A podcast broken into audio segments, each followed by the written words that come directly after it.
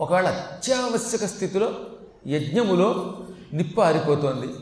ఆ నిప్పుని వెలిగించడానికి మన దగ్గర లేక ఊదడానికి ఏ విసినికర్ర లేదు. అప్పుడు చెయ్యి అడ్డం పెట్టుకుని కుడి చెయ్యి అడ్డం పెట్టుకుని ఉఫ్ అని చేతి మీద గుండగా గాలి విడిచిపెట్టమన్నాడు.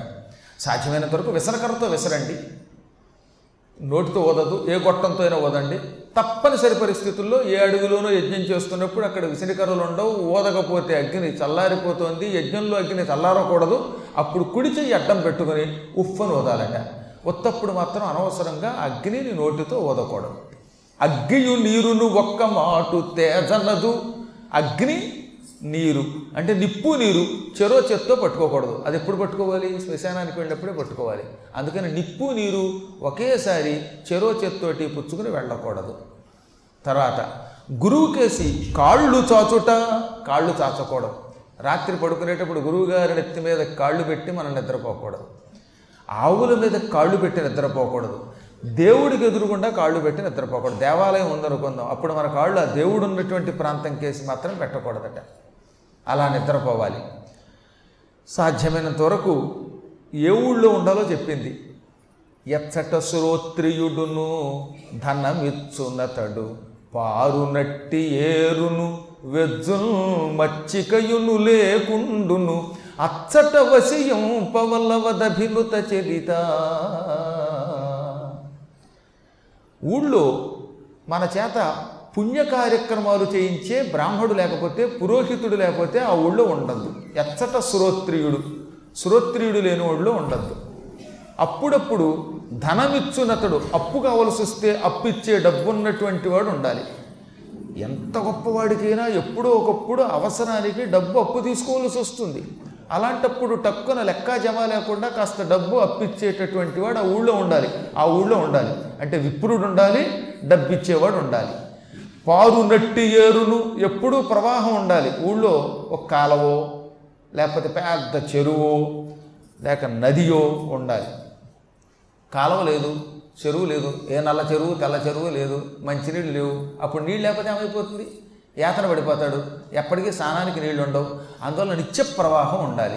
ఏరు ప్రవహించే ఊళ్ళో ఉండు. వెజ్జుల్ ఊళ్ళో వైద్యుడు కూడా ఉండాలి. వైద్యుడు లేకపోతే ఆ ఊళ్ళో ఉండకూడదు. ఇవన్నీ ఉన్నా ఆ ఊళ్ళో మనని గౌరవించే వాళ్ళు ఉండాలి తెలుసున్న వాళ్ళు ఉండాలి ప్రేమించే వాళ్ళు ఉండాలి. అది మచ్చిక. ఒక్కోసారి అన్నీ ఉంటాయట. కానీ ఆ ఊళ్ళో వాళ్ళు మనల్ని పట్టించుకోరు ద్వేషంతో ఉంటారు. మనం ఏం చేసినా మనం సంపాదించినా ఏడుస్తారు. ఆ ఊళ్ళో ఎలా ఉంటామండి? నువ్వు ఒక ఊళ్ళో ఉన్నావు. ఆ ఊళ్ళో ఇందాక చెప్పినట్టుగా శ్రోత్రియుడు ఉన్నాడు. డబ్బిచ్చేవాడు ఉన్నాడు నీళ్ళున్నాయి వైద్యుడు ఉన్నాడు కానీ నువ్వు ఆ ఊళ్ళో ఉన్నంతకాలం నీకు కూడా అందరూ ఏడుస్తున్నారు. నువ్వు పైకి వస్తూ ఉంటే తిట్టుకుంటున్నారు ఎప్పుడు చస్తావా అని చూస్తారు నీలో తప్పులు బట్టి పడగొడదాం అనుకుంటారు ఇంకా ఊళ్ళో ఉండలేవు. కాబట్టి అలాంటి వాళ్ళు కాకుండా మనని ప్రేమించేవాళ్ళు ఆదరించేవాళ్ళు ఉండేవాళ్ళు కూడా ఉండాలి. ఆ ఊళ్ళో ఉండాలి. ఇవి లేకపోతే అక్కడ ఉండద్దని చెప్పేసి కొండ బదలు కొట్టినట్టుగా. అంటే ఈ పద్యాన్ని మార్చి సుమతీ శతకారుడు అప్పిచ్చువాడు వైద్యుడు. ఎప్పుడు ఎడతెగకపారు ఏరును ద్విజుడున్. చొప్పడిన చోట ఉండుము చొప్పడ కొన్నట్టి ఓర జొరకుము సుమతి అని దీన్ని యాజ్ ఇట్ ఈజ్గా రాసి పారేశాడు ఆయన. అందుకని మహానుభావులు మార్కండే పురాణంలోనే నీతులన్నీ సుమతీ శతకంలో ఉన్న చాలా నీతులన్నీ ఈ పురాణాల్లోవే. ఇలాంటి పద్యములను తన భాషలో మళ్ళీ కొంచెం మార్చుకున్నాడు. ఇందులో ఉన్నది ప్రతిదీ అందులో చూడండి. ఎచ్చట శ్రోత్రియుడు అన్నాడు అందులో తర్వాత ధనమిచ్చునతడు అంటే డబ్బిచ్చేవాడు అప్పిచ్చువాడు ఎత్తుకున్నాడు. వెజ్జుల్ని ఇందులో చెప్పాడు. అందులోను వైద్యుడు అన్నాడు ఎప్పుడు ఎడతెగకపోరు. ఇందులో కూడా నీరు గలుగు ఏరు అని సుస్పష్టంగా చెప్పాడు. ద్విజుడు ఇదిగో శ్రోత్రియుడు అన్నాడు ఇంకా ఇందులో ఎక్స్ట్రా ఏం చెప్పాడు అధికంగా? మచ్చిక కూడా ఉండాలి. నిన్ను ప్రేమించేవాళ్ళు నీకు అక్కడ అభిమానం కలిగేవాళ్ళు పరిచయం ఉన్నవాళ్ళు ఉండాలి. ఆ మాట మాత్రం సుమతి శతకారులు చెప్పలేదు. మొత్తం మీద మనం ఊళ్ళో ఉండడానికి కొన్ని పరిణామాలు ఉండాలి. కొన్ని రకాలైనటువంటి శుభాలను ప్రసాదించేటటువంటి వస్తువులు ఉండాలి. సాధ్యమైనంత వరకు ఉద్యోగం చేసేటప్పుడు నెల నెల పొట్ట పోషణకి తక్షణం జీతం ఇచ్చేటటువంటి వాడు ఏడిపించకుండా జీతం ఇచ్చేటటువంటి యజమానిని పౌరులు ప్రేమిస్తారు. నువ్వు రాజువి. ఎంతోమంది భటులకి మరి ఎంతోమందిని పోషించడానికి జీతం ఇచ్చి పోషించాలి. రాజన్నాక భటుల్ని పోషించాలి మంత్రులను పోషించాలి పురోహితుల్ని పోషించాలి అవసరాన్ని బట్టి ఎంతోమంది సేవకుల్ని పోషించాలి. వీళ్ళకి నెల నెలా చేత ఇవ్వకుండా సమ్మర్లో కటింగ్ అంటే ఎలాగా? మహారాజు అంటే ఎలా ఉండాలి? పూర్వం ఒక ఊరు ఉండేది. ఆ ఊళ్ళో కాన్వెంట్ ఉండేది. ఆ కాన్వెంట్లో కర్మగాలి కొంతమంది మహానుభావులు కష్టపడి చదువుకున్న వాళ్ళు ఉండేవారు. ఎప్పుడు సమ్మర్ వచ్చినా సమ్మర్లో జీతం ఇచ్చేవాడు కదా ఆ యజమాని గారు. ఇంకా చూడండి ఎంత బాధపడిపోయారు ఆ మేస్టర్లు ఆ టీచర్లకి వేసవకాలంలో జీతం ఇవ్వకపోతే ఉసూరు మంత్రి వాళ్ళు మరి. ఇంత చేసి జీతం ఎంతో తెలుసా? ప్రిన్సిపాల్గా పనిచేసిన మా శర్మ గారికి నూట పాతిక రూపాయలు. ఆయన ప్రిన్సిపాల్గా చేశాడు అడుగుతాను నేను ఆ తర్వాత పనిచేశాను. నాకెంతో తెలుసా జీతం ఏకంగాను? ప్రారంభంలో ఎనభై రూపాయల నుంచి నేను అక్కడి నుంచి విసిగెత్తిపోయే సమయానికి నూట నలభై ఐదు రూపాయలు ఔదార్యం జీతం. అలాంటి వాడి దగ్గర ఎవడు పని చేస్తాడు? చస్తూ ఉంటేను నూట నలభై ఐదు రూపాయలకి గట్టిగా ప్యాంటు షర్టు రాదు. అలా ఏడిపించేటటువంటి వాళ్ళు కొంతమంది ఉంటారు. పైగా నీ కోసం స్కూలు పెట్టా మిమ్మల్ని బాగు చేస్తానంటే అక్కడ ఎవడు పని చేస్తాడు? కాబట్టి ఇక్కడ మహారాజు నువ్వు ప్రజల కష్టనష్టాలు తెలుసుకో. కనీసం అన్నమైనా తినగలగాలి. ఒక్క గుడ్డైనా కొనుక్కోగలిగి ఉండాలి. ఆ కాస్త జీతం తప్పకి ఇచ్చే జీతం సక్రమంగా అయ్యి ఒకటో తారీఖు నాడు జీతం అవ్వకుండా పదిహేనో తారీఖు నాడు ఇచ్చి అడ్వాన్స్ అడిగితే మళ్ళీ దానికి వడ్డీ కడితే ఆ తర్వాత నీ నడ్డి విరగొడతారు ప్రజలు.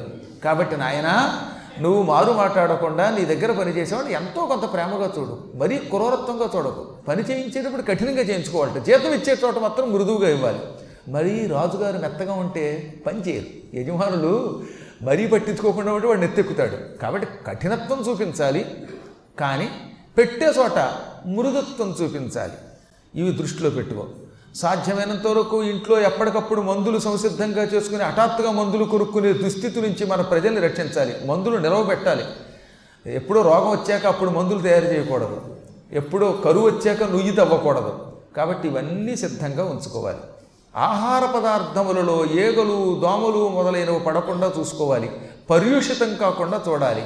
ఆ ఆహారంలో పొరపాటున ఏగలు చెమలు దోమలు పడితే అటువంటి ఆహారం తినడం వల్ల అనారోగ్యం వస్తుంది. దానికి విరుగుడు పైన నెయ్యి రాయడం.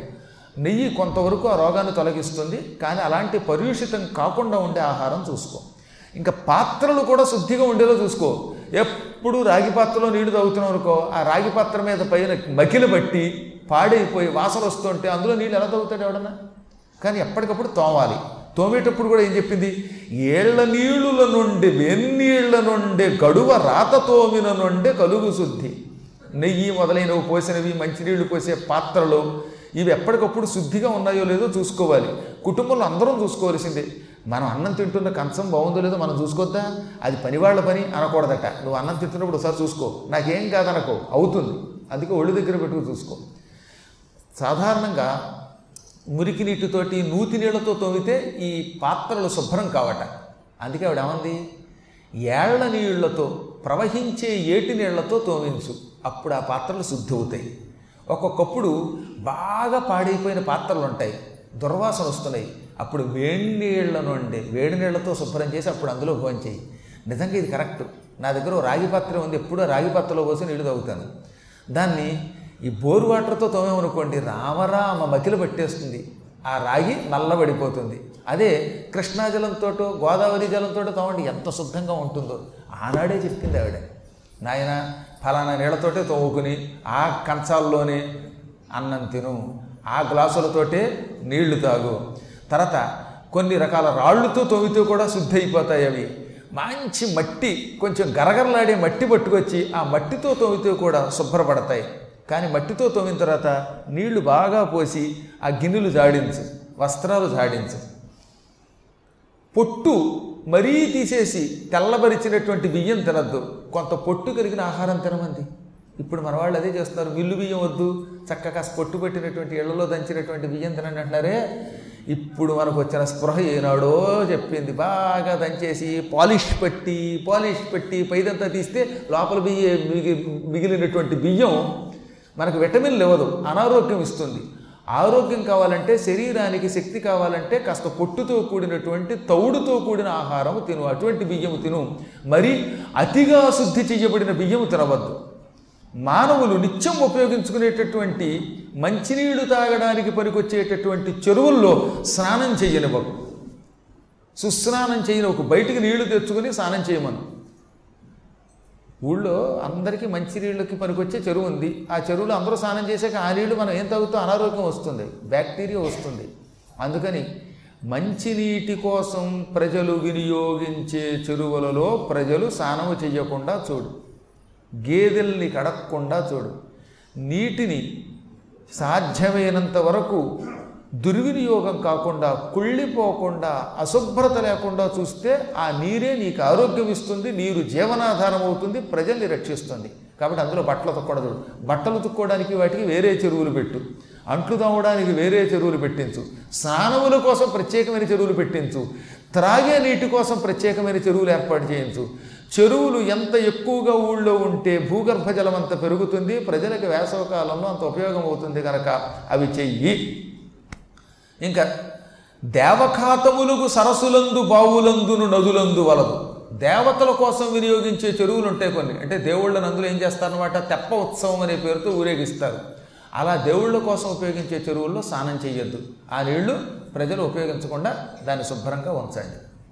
అన్నం పొరపాటున ఏ ఏగో లేకపోతే వెంట్రుకో పడితే గోవుకి చూపిస్తేట దానివల్ల అది పవిత్రం అవుతుందిట. అలా గోవు మూర్కున్న ఆహారం మంచిది.